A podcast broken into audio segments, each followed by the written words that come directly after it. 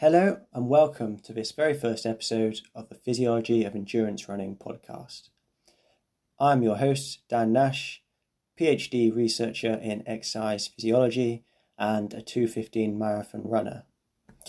So, welcome everybody. Um, I expect if you're listening to this podcast, you probably have a bit, of an idea of who I am already, but yeah, just to introduce myself properly, my name's Dan.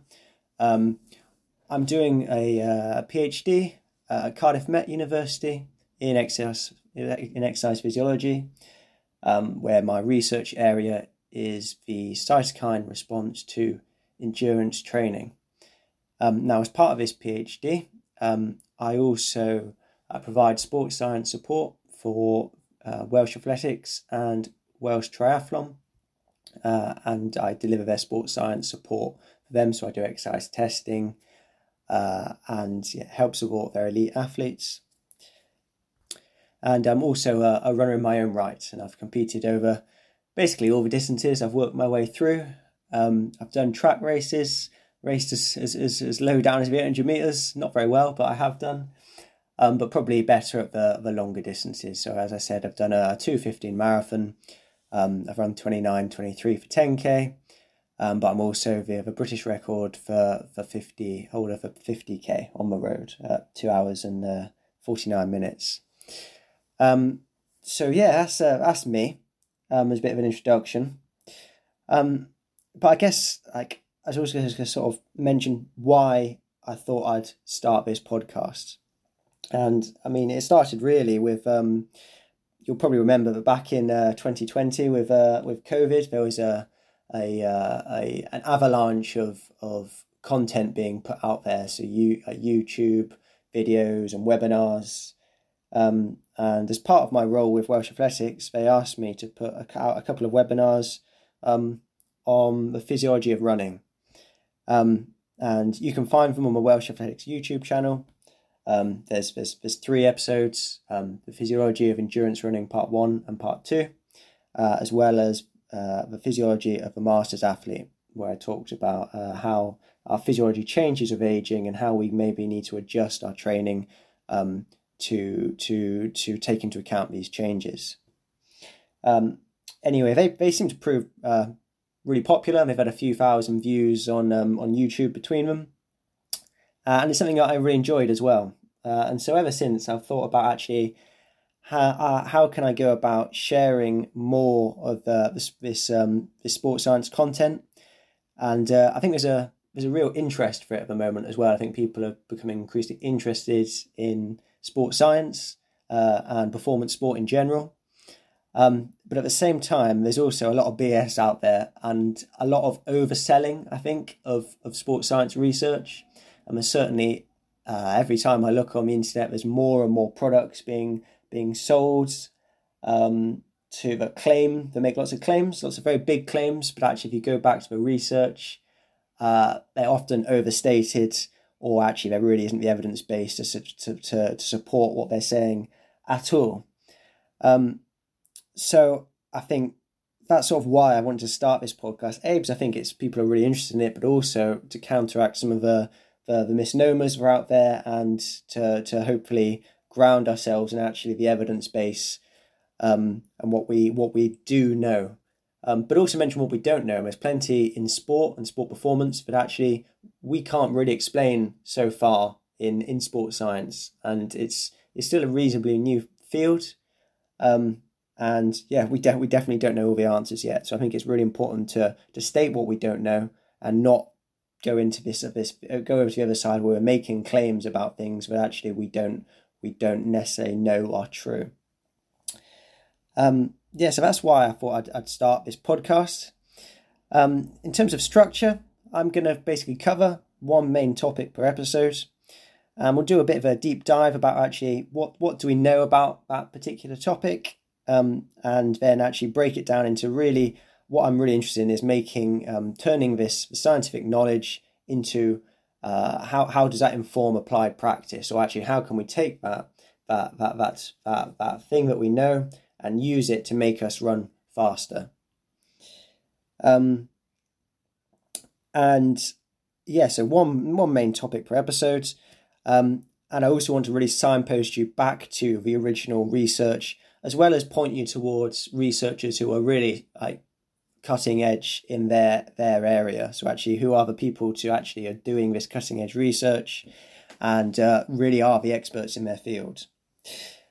Um, yeah, in terms of frequency of the of a podcast, uh, how many episodes will be coming out each week, month, etc.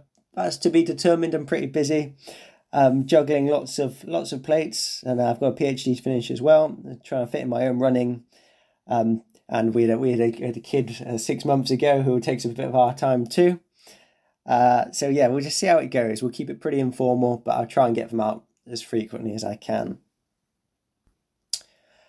So, first topic of this very first uh, first, first episode, this first po- of this of this podcast, and I've chosen to uh, talk about marathon fueling, and actually specifically, actually, what fuel should we take on during a marathon? How can we optimize that to uh, to help our marathon performance? Um, there's a few reasons why I've chosen this as our first topic. Um, uh, firstly, marathon season is coming up. London Marathon is, is just around the corner, really, and there will also be plenty of people, I'm sure, travelling out to Europe to, to take part in marathons out there. Um, so, very relevant for a lot of people. Uh, but importantly, there's still time to, to modify your nutrition strategies and practices um, before then. So, actually, uh, yeah, we're uh, I'm not dropping this on you a week before London, where actually you run out of time to make any changes and practice things in training. So hopefully this can you can use some of this uh, information I share to really um, uh, help your marathon performance. Um, and then another reason why I've chosen to, to tackle marathon fueling in this first episode is that actually it's one of the areas where sports science I think really has made a difference. Um, and I think a, a lot of the times actually the the improvements we see in, in world records, uh, and, and, and, changes in personal best performances, as well as shoe technology. Uh, it, it's I think it's over the, the, last you know if we're talking decades, it's it's down to training practice. I think, and most of the time that actually tends to be worked out by coaches and athletes just through trial and error. But I think sports nutrition actually is somewhere where um, research really has affected the practices of elite athletes. Um, but at the same time, I still don't think it's poorly understood. Maybe by even by some really high level athletes. To be honest, I've seen I've seen uh, nutrition practice by even athletes of the Commonwealth Games. I was there supporting um, uh, athletes at the marathon. I was on one of the drink stations, and actually, there's still room for improvement in some of these athletes who are you know competing for their country. So I think, although we, I think the scientific community has got quite a strong consensus of what we think and what we know to be optimal. I don't think it always gets translated into uh, in, into practice, and so uh, I think it's a, a, good area to, to cover and actually has the potential to to really make a difference to marathon times. Now, I think you could ask the question, how much difference does it make? And I tried to do a bit of reading on this, but actually, it was it was hard to get. It's, it's hard to get a clear cut. Um, okay, this is how taking on energy drinks, etc., is going to improve your marathon time by X percent. It's hard to get a number on that. Now, I did find a review article um, which compared, uh, got together five studies that looked at taking on carbohydrates or a placebo, so uh, basically a, sweetened uh, energy drink which didn't actually have any carbohydrates in it. And they found um, a 4 to 10% improvement um, in, in uh, time trial performance um, in runners. Now, in, in minutes, if we take a three hour marathon runner, that'd be like uh, four percent would equate to seven minute improvement in marathon performance. At ten percent would be eighteen minutes improvement in marathon performance. Now, intuitively, I don't think you're gaining eighteen minutes on marathon performance taking uh, energy um, carbohydrates on during a race compared to taking on water or placebo. Um, I would say maybe it's close to seven minutes. And it's, it's probably going to be some really individual variation depending on how fast you're running, the type of athlete you are, um, how well you conditioned you are for the event. But intuitively, I, I do think that you know that five to ten minute difference, um, depending on the athlete, um, and comp- taking on any, uh, a, a really optimized nutrition strategy compared to taking on nothing, I think that's probably like fair. I think it's pretty like ballpark right. So it really has got the ability to make a big difference to marathon times. Um, and especially actually if you think about how much training it would take to uh, achieve similar improvements in marathon time.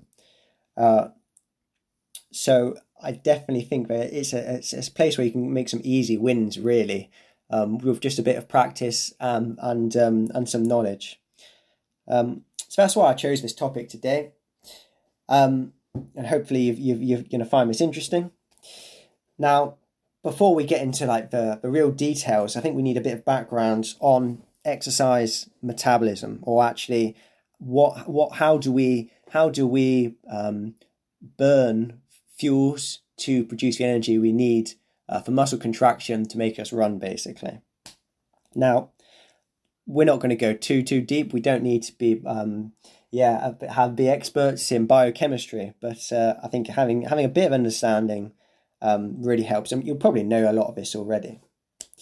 But really, um, there are two main fuels that we use when we exercise: um, carbohydrates and fats. Now, you know, there can be some protein. Uh, we can some protein being used as as uh, metabolized as a fuel source, but this is really it only happens when we're we're um, uh, we really have got a lot of muscle breakdown and we've really exhausted our fuel source, stores. And actually, in practical terms, uh, during a marathon, we're basically going to be relying on a mixture of carbohydrates and fats.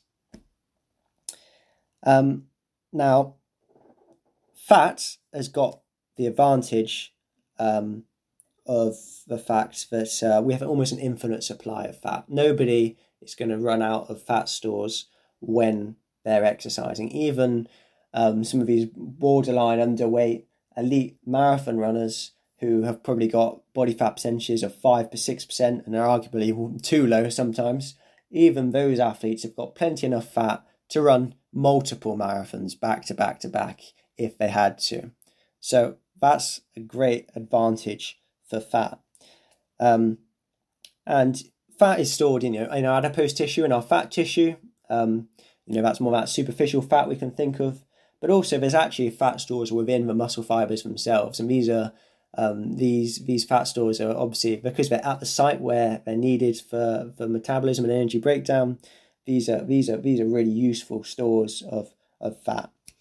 Um, now, the the the cons of, of fat is that uh, it's it's slow to break down, um, so we can't break it down super super quickly. Which means that when we want to run at faster intensities, fat no longer becomes um, the the fuel source of choice um, because it just we just can't break it down quick enough to produce energy quick enough of the, the rate of energy turnover we need to, to run at higher intensities. Um, so that's one um, downside to fat. And another is it's less economical. And by that I mean that actually to produce the same amount of energy um, as we'd get from breaking out carbohydrate, um, we need to breathe in more oxygen. So, for example, if I was running um, a six minute mile pace, uh, I would need to take on, breathe in more oxygen if I was burning just fat as a fuel source compared to if I was burning just carbohydrates as a fuel source. And this becomes an issue, especially as you get towards higher intensities, because it's, it's going to mean that instead of working at, for example, 70% of our VO2 max, if we were burning all carbohydrates, we now might be at 75% if we're burning fats. And that's going to mean that actually we're, we're working at a higher intensity, it's going to feel harder, um, and it's going to be not sustainable for as long. Um, so that's sort of like why, you know, fats are great, a great source of energy, like we've got almost infinite supply, but less economical and we can't break them down as quickly. So they're not as good for more high intensity running. Now, maybe it doesn't matter if you're a bit less economical if you are working at low intensities, um, but the far the faster you go, the difference between, you know, what the difference between 70 and 75% of VO2 max isn't that much. But actually, if we're talking about difference between uh, 85 and 90% of VO2 max, now that's going to be quite meaningful.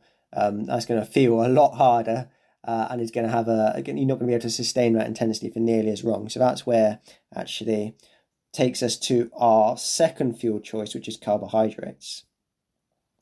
Now, carbohydrates are stored um, as glycogen within our muscle fibers themselves, but also within the liver. Um, so we can use that as a fuel source, but we can also burn uh, blood, uh, blood glucose. So the glucose that's in our blood, we can take that out of the our muscle fibers are really good at snatching glucose out of that blood, especially during exercise when they're, they're, they're, there's a real need for, for glucose.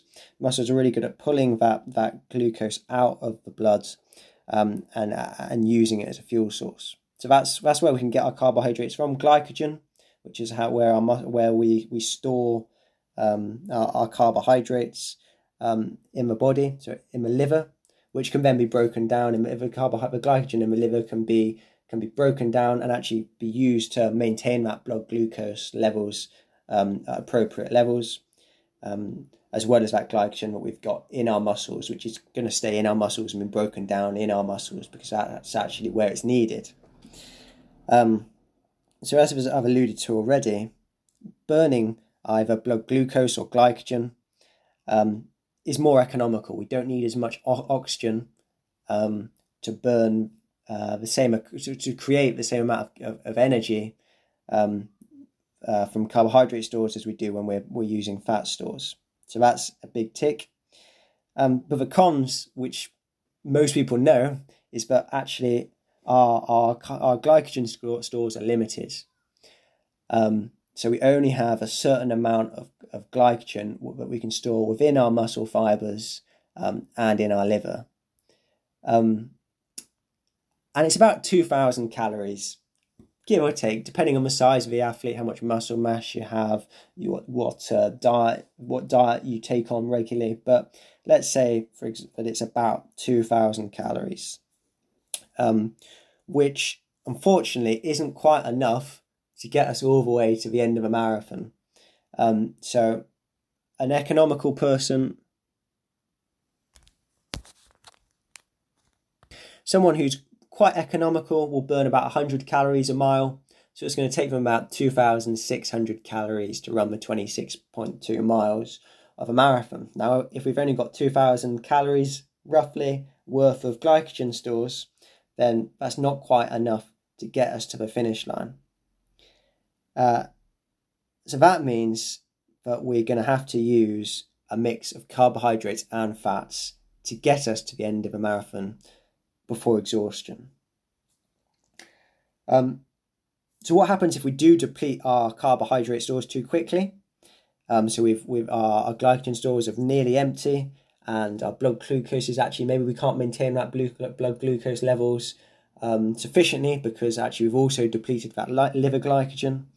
Well, then what happens is we switch to fats, and that is going to mean that we are now less economical and we also can't maintain those those same intensities um, that we did at the start. So maybe at the start of a marathon we could maintain um, 85% of our VO2 max, but actually we've depleted our glycogen stores. We can no longer sustain those high intensities, and actually now we're having to run at 70% of VO2 max, and that's as hard as we can go. And actually, you can see this really clearly actually in the heart rate traces of um, people who have paced a marathon well compared to ones who have really hit the wall and fallen off a cliff. And you'll see that actually in those ones, in those people, those those runners where they've paced the marathon really well and spread the effort evenly over the course of a marathon, um, their heart rate is just going to slowly drift all the way up until they hit about max at the end of a marathon. Maybe not quite max, but getting pretty close to max. Whereas in someone who's hit the wall completely, heart rate is going to rise much more quickly and it's going to get to quite a high level, probably not max, about somewhere probably uh, depending on how well you pace it. Let's say you start to really fade after 18 miles, so it's going to keep climbing all the way up to 18 miles, uh, but then it's actually going to fall because we they can't maintain that exercise intensity high enough because they've really depleted their glycogen stores. And actually, for uh, by the for the last 10k of a marathon, their heart rate won't be necessarily as high as the um, as it was at the start. And actually, it won't be, although the heart rate is going to be much higher than you'd expect for the pace that they're running at, because they're, they're now they're less economical. They need more oxygen um, and need to pump their heart harder to, uh, to distribute that oxygen um, to the muscles. Uh, so they're not their, their their heart rate is higher than you'd expect for the pace if they were fresh. It's actually not as high as um, somewhat uh, as it was at the start of the race. Uh, and if you compare like the average heart rate between that person who paced it well compared to the person who's um, hit the wall and, and um, really struggled over the last 10k, then actually the one who paced it well is going to have a higher average heart rate for the whole marathon. Um, so that's a nice way that you can just demonstrate it just by using some some simple heart rate data. Um, and obviously, the other thing that happens if you deplete your gly- carbohydrate stores too quickly is that you're going to be very fatigued. Um, and part of that is that you're going to get a, um, a, a feedback signal from the muscles to the brain to say that I'm fatigued. But also, if, if blood glucose starts to fall, then the brain, its preferential fuel type is glucose, and it's far super, far works far better burning glucose than it does um, than fat. And so, actually, the brain is going to start is going to register that blood glucose is falling, and uh, it's going to translate into actually fatigue um, even before glycogen levels become completely exhausted. So hopefully then it's pretty clear that the goal um, is to ensure that we're burning as much carbohydrate as we can um, with the, the, the aim that actually we deplete carbohydrate as we cross the finish line. Now, obviously it's not a even if you're complete, you know, you you've hit the wall, your carbohydrate, your glycogen stores aren't completely empty. There'll be a little bit left in the tank, um, because uh, it's impossible basically to completely run with hundred percent dry. Your brain is very good at protecting itself and will make you f- fatigue before you get to that point. Um, but we want to basically hit the wall, if you like, at or just after the finish line so that we've uh, can, can burn as much carbohydrate uh, as we can because that's going to mean that we can run at higher intensities and we're going to be more economical. Um, now, there's a few ways that we can we can help do this. First is pacing, right? Because the intensity is the main thing that dictates whether we use uh, carbohydrates or fats as a fuel as a fuel source. Um, if we're running at low intensities, we're going to use more fat. Now, as we graduate towards higher intensities, it becomes almost exclusively carbohydrates. So everyone knows that pacing in a marathon is really, really important. Um, and, and, the main reason why for this is because actually we can start to deplete our glycogen stores too quickly if we're running at those high intensities early on, higher intensities than actually we can sustain. So that's the first thing is getting that, that pacing balance right and actually um, making sure that we're in a place where we are going to be mu- mostly using carbohydrates as a fuel source, but actually we need enough to be metabolizing enough fat so that actually we can eke out that carbohydrate use over the course of the 26.2 miles, 42.2 kilometers. So that's one key thing is pacing. The second thing we can do, which is the topic of this episode, is take on carbohydrates during the, the race. So obviously we want to make sure that our carb our glycogen levels are topped up before the race even begins. So that actually in a couple of days beforehand we're eating a high carbohydrate diet, and that actually we've had a, carbohydrate rich breakfast in the morning, um, a few hours before to make sure we've had time to uh, absorb that carbohydrate, digest it, and then store it as muscle glycogen and liver glycogen. Um, but we could also take on carbohydrates during the race. Um, and that's going to help us uh, in a couple of ways. Firstly, it's going to make, uh, keep that blood glucose really high. And as I said earlier, the muscles are great at pulling glucose out of the blood um, and burning it as a fuel. Um, especially when we exercise, actually, as we exercise, the muscles are really clever and they uh, send uh, glucose transporters or glucose channels to the outside of the muscle fibers where there's a muscle blood interface, and that means that the, the, the, the wall of the muscle fiber becomes even more porous to glucose, and so it's really good at sucking that glucose out of the blood and into the muscle, where it can be used by the mitochondria to to to um, to, to produce energy. Um, so that's one one thing. So that's going to mean that we um, we're going to be more economical because we're burning more carbohydrates and, re- and relying less on fat. Um, but that's also going to mean that it reduces our rate of glycogen breakdown because if we're getting our gly- our, our glucose um, from the blood rather than having to break down glycogen um, during the first, you know, during the, the opening half half marathon, um, you know, 20 miles, then that is going to mean that we can eke out our glycogen to last us over the whole 26.2 miles. Um, and again, as I said, that's going to mean that we can run at higher intensities and be more economical. Now, hopefully, I've convinced you then that, yep, carbohydrates, they're the king. That's where we need to go. We basically want to oxidize or break down as much carbohydrate as we can during the marathon, with the caveat that we don't deplete our glycogen stores too much before we get to the end. Um, so now we'll move on to actually how much carbohydrate can we take on during a marathon? Uh, and actually, the main limiting factor to how much we can take on, how much carbohydrate we can absorb and use in the muscles, is how good we are at absorbing carbohydrates from the intestines. Um, so it's not how much the muscles can use. The muscles are great at burning fuels. They're really that's how they're designed. We've got lots of mitochondria. Um, we have lots of aerobic enzymes that are great at burning fuels. Our, our, our blood is great at distributing it to the muscles really quickly. Um, but what uh, the limiting factor is is how quickly we can get the carbohydrates out of our intestines and into the bloodstream. Um, and for glucose, so it's a simple sugar molecule, glucose, we can take out about 60 grams an hour from our intestine and get it to our muscles and metabolize it as a fuel source.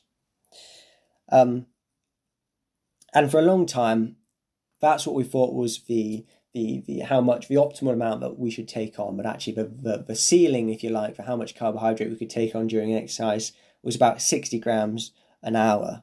Uh, um, and that was what recommendations were for, for many years. But actually, it's since been discovered that um, there are other types of, we've known for a long time, that other types of carbohydrate exist. Um, so we've got glucose, but there's also um, other similar, similar carbohydrate molecules such as fructose, sucrose, etc., which are very similar, but more importantly, they have different uh, carbohydrate channels for absorption in, in, in the intestines. Um, so similar to with muscle, where we've got um, carbohydrate transporters and channels that can pull glucose out of the blood and into the muscle fibers, the same happens in the gut. Um, and we now know that there are different channels depending on the type of carbohydrate um, that uh, is in the intestines. So these different channels, these transporters, there are ones that take up glucose, there are ones for other the other channels that will take up different types of carbohydrates, such as such as fructose. And we now know that actually, if we use a mix of of uh, uh, uh, an energy source that's got a mix of glucose and another type of carbohydrate, such as fructose, then we can increase the amount of, of a rate of carbohydrate absorption. And in this case, it's about uh, the ceiling seems to be at about for runners at least 90 grams an hour.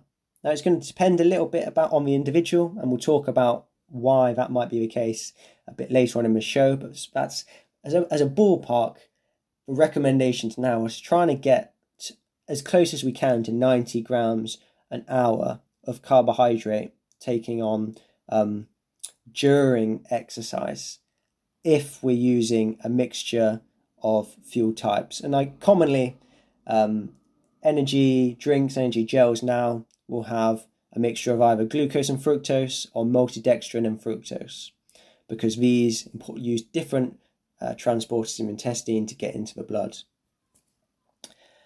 Uh, so, what does 90 grams an hour actually translate to in terms of uh, gels, which are what most people probably are using during a marathon? Um, certainly in a mass field where you don't have your own drink station. Well, let's take a typical gel that's got about 22 grams of carbohydrates um, in each one, which is what SIS Go um, has. So they're the, probably the, the, one of the most common gels out there, the SIS Go um, brands, which are like their, their basic gel. They've got 22 grams in.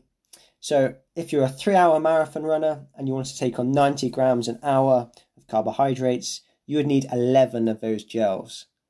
So that's a really high rate of, uh, of gel intake. Um, and I very much doubt that uh, the typical athlete is taking on 11 gels during a three hour marathon, um, which shows you that there's probably room for improvement there. Now, one, uh, before I move on, I'd like thing I'd like to highlight is actually uh, saying that actually in most most energy drinks, most sports gels um, have these days a mix of either glucose and fructose or maltodextrin and fructose. The SIS Go does not have a mix of fuel types. It is uh, just glucose, or it might just be maltodextrin. It's just one fuel type anyway. Uh, so actually, that means that it would be quite difficult and probably uh, you probably have quite a lot of gastric distress GI symptoms if you try to take on 90 grams an hour using that particular gel. So I think it's really worth actually looking at the fuels that you are taking on and ensuring that they are a mixture of two different fuel types. And mostly there'll be glucose and fructose, um, which is what the Maurten gels are. Um, or in the case, the case of the um, the higher range um, SIS gels, which are the SIS beta fuel gels, they are uh, maltodextrin and fructose. Uh, so really worth checking the type of gels that you're taking on, um, or, or and drinks that you're taking on during your your your marathons. And now another caveat is that I said that 90 grams an hour should be the target, but actually there are a few things that you're going to need to do to be able to hit that 90 grams an hour. Um, now we've mentioned one, and the first is uh, which is uh, choose the right fuel type. You want a, a, an energy uh, drink, an energy gel that's got a mixture of either glucose and fructose, or probably maltodextrin and fructose. Uh, so we've covered that already. Um, but another one that's really important is actually taking on carbohydrates in our diet generally. So if you've got a high carbohydrate diet, then that's going to increase the amount of carbohydrate transporters that we have in our intestines. Now we also, as well as, and most most runners are going to have a high carbohydrate diet anyway. Most Western um, Western people from the West have a high carbohydrate diet anyway. But a second factor is taking on carbohydrates whilst we're exercising. And again, that has been shown to increase the amount of uh, carbohydrate transporters that we have in our intestine. Um, so it's that's one of the reasons why it's really important just to practice with uh, with the our intended nutrition strategy that we're going to use in the marathon. We need to do that in training as well. Um, because not just are we going to um, just get used to the idea of ripping open a gel sachet or taking on liquid on the move, but also it's going to expose our intestine to um, to carbohydrates when it's under some sort of stress, and then it's going to uh, respond to that, adapt to that by increasing the amount of transporters. So the next time it's going to be better adapted to pulling carbohydrate out of the intestine and into the blood. Now, another factor that's going to affect actually how well we tolerate these fuels is the frequency of which we take them on. Like, so we could, there's multiple ways you could take on 90 grams an hour, you could take nine every hour. You could take on ninety grams of carbohydrates, which would be you know you could smash two two two and a half gels if they've got a high high carbohydrate content. Um, so for example, the the the SIS Beta Fuel and the Maurten gels that I mentioned earlier, they've both got 40 grams of carbohydrate on. So you could do two two gels of that basically every hour. Um, and that would be one way of taking on 90 grams an hour. but actually it's much better to to increase the frequency. Um, now, most marathons will have energy stations every 5k, and elite drinks tables um, for the elite athletes are normally every 5k. But interestingly, one of the strategies that Eliud Kipchoge employed during the breaking two um, attempts was that he was actually given his drink every mile. Um, now that means you don't have to take on as much in one go. Um, so you don't have to take on, for example, 250 ml of sports drink. You could take on just 50 ml if you did it every mile. Um, well, those you know those approximate numbers. Um, so it means we don't have to take on as much a time, um, which is going to mean that it's actually more. It's going to be a more evenly distributed, um, even distribution of uh, carbohydrates getting to your intestine. It's going to be more gr- a gradual flow than a shock every every 18, 20 minutes or so, being given just a massive bolus of carbohydrates. Um, so that's probably going to help with the absorption, but it's also going to mean there's a more continuous stream of glucose being delivered to your muscles as well. So frequency is really important. And that's going to, I guess, the frequency is often going to depend upon actually the practicalities of uh, are you get, giving a bottle every 5k or are you taking your own gels? Um, and actually, with the gels, it's also hard to take you know half a gel at a time. Um, so actually, you are going to be dictated a little bit with your frequency by the practicalities of your situation and what you've got available to you. But it is something that's worth bearing in mind. That higher frequencies are going to be better. Little and often is going to be much better than taking on big amounts of carbohydrates at less frequent intervals. So there are some ways that you can improve your tolerance for carbohydrates, but you also need to be aware there are things that can reduce your tolerance for for taking on energy um, energy um, whilst you're exercising. Now, firstly, like actually, just the mode of exercise is important. So we're talking about marathon running here, but actually, and we're saying for that, it's normally about ninety grams an hour of carbohydrates um, is about the limit of what we can take on. But cyclists, for example, uh, sometimes take on as much as 120 grams per hour. Um, these are the elite cyclists competing at the Tour de France. Um, so the mode of exercise is important, um, probably for a number of reasons. Uh, a, you're you're much you're much more stationary on a bike compared to running. Just the up and down movement um, is going to give you a bit of an upset tummy and make it harder to absorb fuel. Um, but it also uh, there's probably going to be uh, another factor is is is how well your your gut, your intestines are perfused with blood. Because what happens when you exercise is that uh, blood is distributed to where it's most needed. So obviously, when you're running, your blood, your your need for oxygen in your muscles in your in your legs is going to go up uh, several folds compared to when you're resting. And so the body's really clever. It's going to direct oxygen-rich blood towards working muscles. But it also needs to decide that actually, you know, when we're running along, we don't need to focus on on uh, digesting food as much. That's not what we, we do that when we're resting, not when we're exercising. And so it diverts blood away from the intestines and the gut and the stomach. And that's going to mean, mean that actually it's more, our, our intestines aren't going to be as good at absorbing uh, energy, fuel sources, carbohydrates. Um, and it's going to find this more difficult, and so we won't be able to do it as efficiently. So actually, gut perfusion is really important. Um, and the two factors that are most important for actually how well perfused our gut is are the intensity of exercise we're, we're running at, but also the temperature. Um, now, intensity, uh, that's going to have a, a big factor for the uh, elite level runners who are running you know low two hour marathons they are running a much higher intensity than the athlete who's taking four hours to run the marathon. And that means actually the elite athletes are going to find it more difficult to take on uh, carbohydrates during uh, their race compared to the slower people. So in that that in that in that situation, um, the slower you are, you've got you're actually an advantage in terms of being able to take on your fuel um, more effectively. Uh, and actually, also highlights that for the elite athlete, they really need to practice in training to make sure that they're really tuned in with how much that they can tolerate at uh, race pace. Um, so yeah, as I said, the second factor is heat.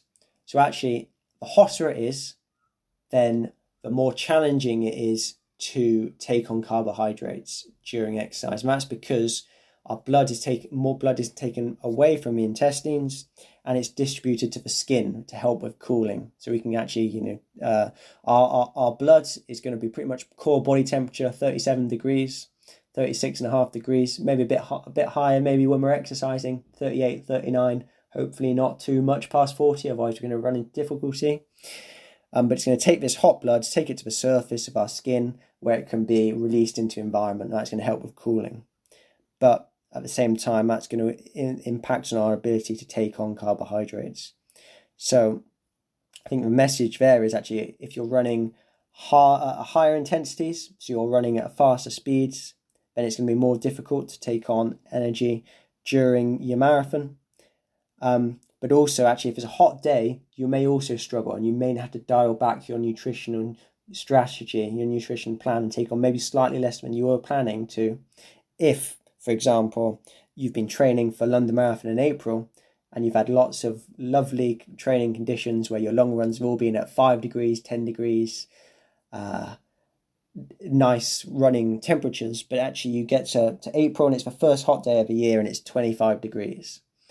Um, in that case, as well as dialing back on your pace, you may need to dial back on your nutrition strategy and maybe take on slightly less carbohydrates. So that brings us on to actually what fuel types. There are many different types of fuel we can take on. Basically, we can have solids, bars, for example. We can have gels, or we can have liquids. Now, what should we choose um, there? Which is the best one? Which which one is best for carbohydrate absorption? And it's it's probably pretty intuitive, but actually, liquids are easier to absorb than gels or solids. So it's liquids are the most easy to absorb. Gels still quite good, but actually uh, it's not quite as easy to absorb um, than than liquids, and then solids are more difficult to break down uh, and and and uh, and to absorb that carbohydrate in out of the intestines and into the blood. Uh, however, if you haven't got elite drinks, then it becomes very difficult to take on liquids during um, during a marathon. Um, so the elites are very lucky in that they get often, like as I said earlier, there'll be a drinks table every 5k, uh, and they can have whatever they want on that table. They can have a bottle, they can have a bottle of gels. Um, now, my recommendation, if you're in that situation, is to go with the liquids because it's more easy to absorb but you're also getting fluids as well, which is going to help maintain your hydration status. We don't want to become a little bit of dehydration is fine, but we don't want to become too dehydrated because that's going to thicken the bloods. It's going to make it harder to pump blood round the system and deliver oxygen to the muscles. So if if if it was me and what I do, if I've got access to elite drinks, liquids all the way. Okay. Uh, now gels are a good option, uh, especially if you're going to have to carry your fuel because uh, you uh, they are much lighter than taking liquids. They're more concentrated. Like there's 40 grams per carbohydrate in a, a single gel if you've got the top range ones, and that's in 60 mil of fluid. So it's much easier to take that round um, round the marathon and carry that with you uh, than than than taking a hydration pack, for example. And weight is a big factor again when it comes to marathon train marathon racing and running performance. So for the vast majority of people, I think gels are probably the way to go um, because you can carry them, and you can also practice with the nutrition um, that you you you're going to use in a race in training as well. So you can really dial in what you're going to use.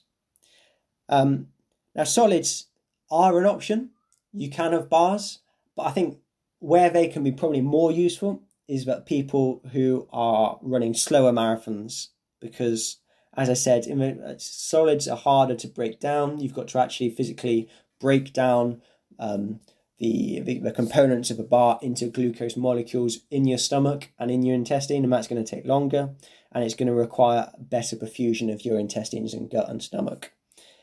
Um, now, if you look at Tour de France riders, they often actually start with solids, where at the start of a race, where it's actually the intensity isn't too high, they transition to gels um, when things are starting to heat up a bit and actually intensity is rising. And at the end, when actually they can be pretty close to VO2 max or really really quite high intensities, that's when they transition to just liquids. Um, so that is an option potentially if you're a slower um, if you're a slower runner, or if maybe actually we're not talking about a marathon anymore, we're talking about an ultra event where actually instead of running for three hours, maybe you're running for six plus hours. Now, in that case, solids might be an option, especially at the early part of a race. But I think um, there's my, my preference in terms of actually if you if, if you've got access to it will be to go liquids. If you can't do liquids, take on gels. If you can't take gels, most of the time you'll be able to take on gels. But if you couldn't take on gels or you really don't get on with them very well, then maybe solids would be an option to try. So I think that covers fuel types. Um, I think now it's really just like let's let's sort of talk through a step by step guide of how we would create our own nutrition strategy. A for a for for, for, the race, but also in the build up to getting to that race. Um, as I mentioned earlier, practicing is going to be really important in training.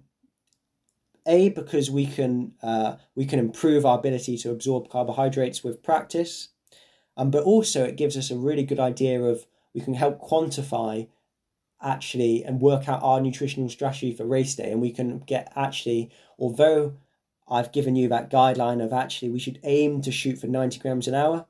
You know, you, you might be particularly good at burning carb, uh, absorbing carbohydrates, and you might be able to take on 100 grams per hour.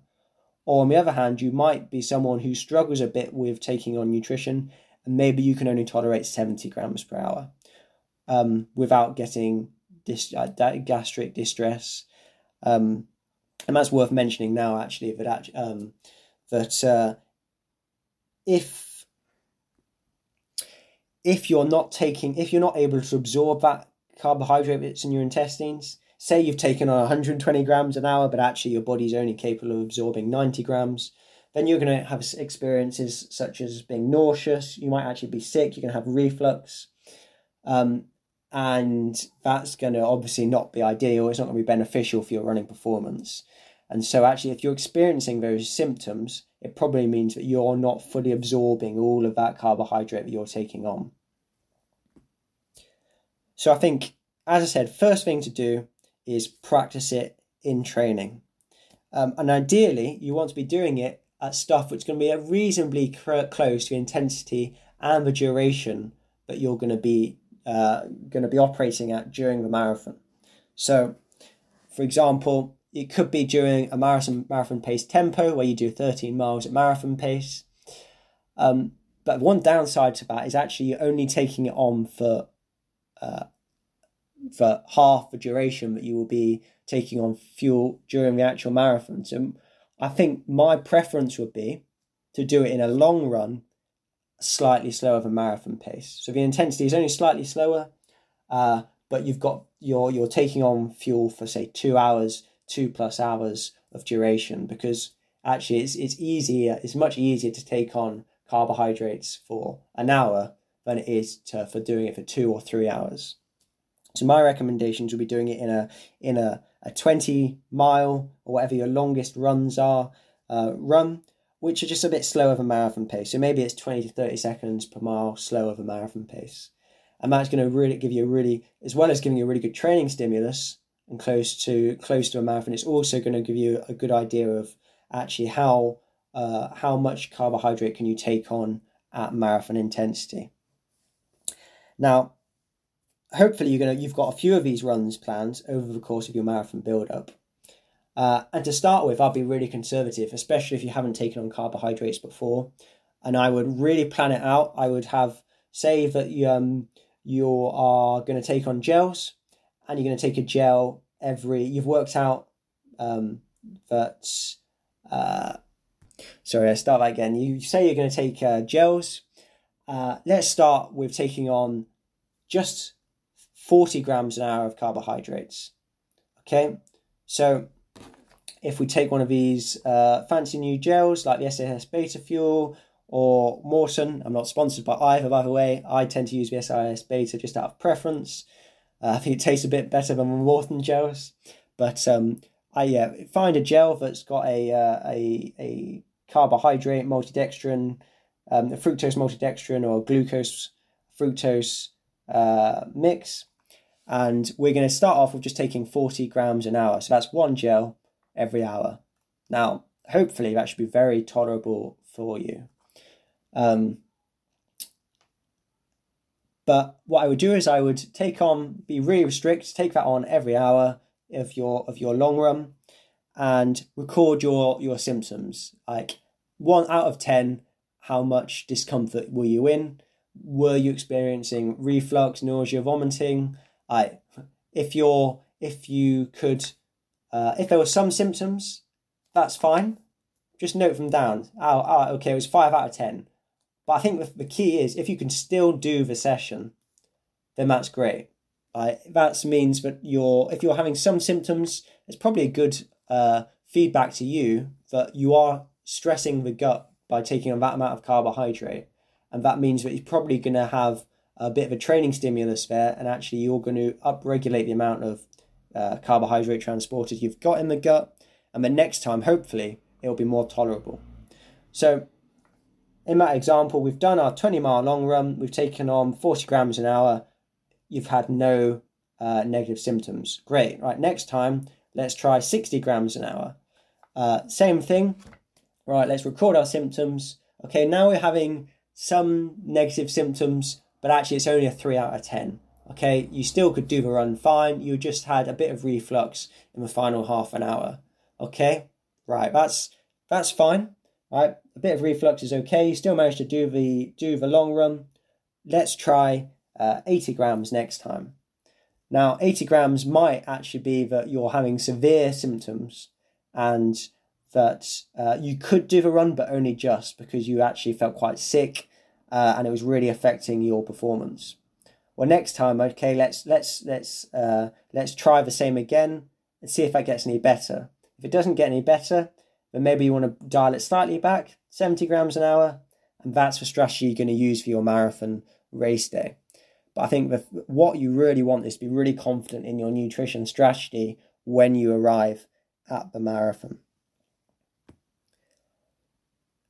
so I think that's it really for my for my my my step by step guide, my tips of actually marathon fueling. Uh, just to summarize, carbohydrates are king. We want to we want to burn as much carbohydrate as we can, with the caveat that we don't run out before the finish line. We want to aim for about ninety grams an hour, but actually, uh, you need to, you're going to have to find out what works best for you um, in person. Um, choosing the right fuel sources is, is going to really set you up nicely. So find something, whether it be gels or drinks that have got a mix of two different types of carbohydrate, most commonly glucose and fructose, or maltodextrin and fructose. And, and practice it in training and really go through that really careful graded approach. Really be uh, work out actually how much you're going to take on um, during your training run the night before. So if you're using gels, then know how frequently you need to take those gels. Is it every 30 minutes? Is it every 25 minutes? And be really strict at taking them on during your run. If you're using drinks, if you've got if you're lucky enough to have your own drinks, then I will measure it out the night before. I will go, okay, I need to take on 200 mil every 25 minutes, or uh, to get to, to get 90 grams an hour, or uh, you know, and and I'll be really strict with measuring actually how much should I drink and how much should I take on. And it becomes a little bit more difficult with the planning for drinks because you need to you need to you don't want to carry those drinks with you. You might I I will just do a loop back to my house every five k, or I'll park my car up with uh, with with lots of bottles put on my roof, and I'll just keep doing a loop back to the car, and I will pick that bottle up, uh, drink all of it, and then go off, do another loop, come back. And I'll make sure if I haven't drunk all of the bottles, I'll record how much I've, I've not drunk so that I can I can uh, how much I left in the bottle so I can work out how much carbohydrate have, have I actually taken on um, during the run. So that's the summary there. Um, I'm going to put a few references in the show notes um, for key papers. Uh, I haven't referenced any really during this podcast, but I'm going to put some of the some of this research that I've done um, just preparing this. I'll, I'll I'll post links to them in the show notes. But I also said I was going to direct you to experts in the field, and I've got two experts for you today. Um, the first is Louise Burke. Um, you can find her on Twitter, uh, but I'll also link to it again in the show notes. Now, she's uh, an, a, a, nutritionist who used to work with the Australian Institute for Sport, uh, but now but is also a researcher and has done some of the, the cutting edge research in the field. She's done a lot specifically with endurance athletes um, and has done a lot of the work uh, looking at actually how can we improve um, uh, nutrition uptake, but also how can we periodize our, our nutrition over the course of a training block. So she's someone really worth following. Uh, and the second is Trent Stellingwerff, who is a Canadian. Uh, very similarly, works at the Canadian Institute for Sport, but also uh, does some fantastic research himself. Um, again, available. Find. You can find him on Twitter, uh, and he's he's produced some great stuff. Um, and has, really uh, produced and shares some really informa- in, in interesting stuff on Twitter too. So I definitely recommend following him.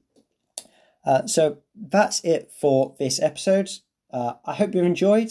Uh, feedback is always really appreciative. This is my first ever podcast, so I'm sure that I've got plenty of stuff to work on. Um, follow me on Twitter if you don't already. That's where I'll be publicizing stuff and I, I try and share interesting things. If you're interested in my own training, um, I'm currently preparing for the European 50 kilometer championships in October which are going to be in Spain. Uh, you can see all my training on Strava. Um, that's where I'd probably follow me. I'm on Instagram, but I'm not that interesting and don't take great photos. So, yeah, I hope everyone has a fantastic week of training, and I'll try and get another uh, podcast out soon. Do if you've got something you'd really like to to learn more about, then also send that over to me, and I'll I'll put it into my my list of potential topics. So, yeah, have a great week, everybody. Bye. I hope you've enjoyed.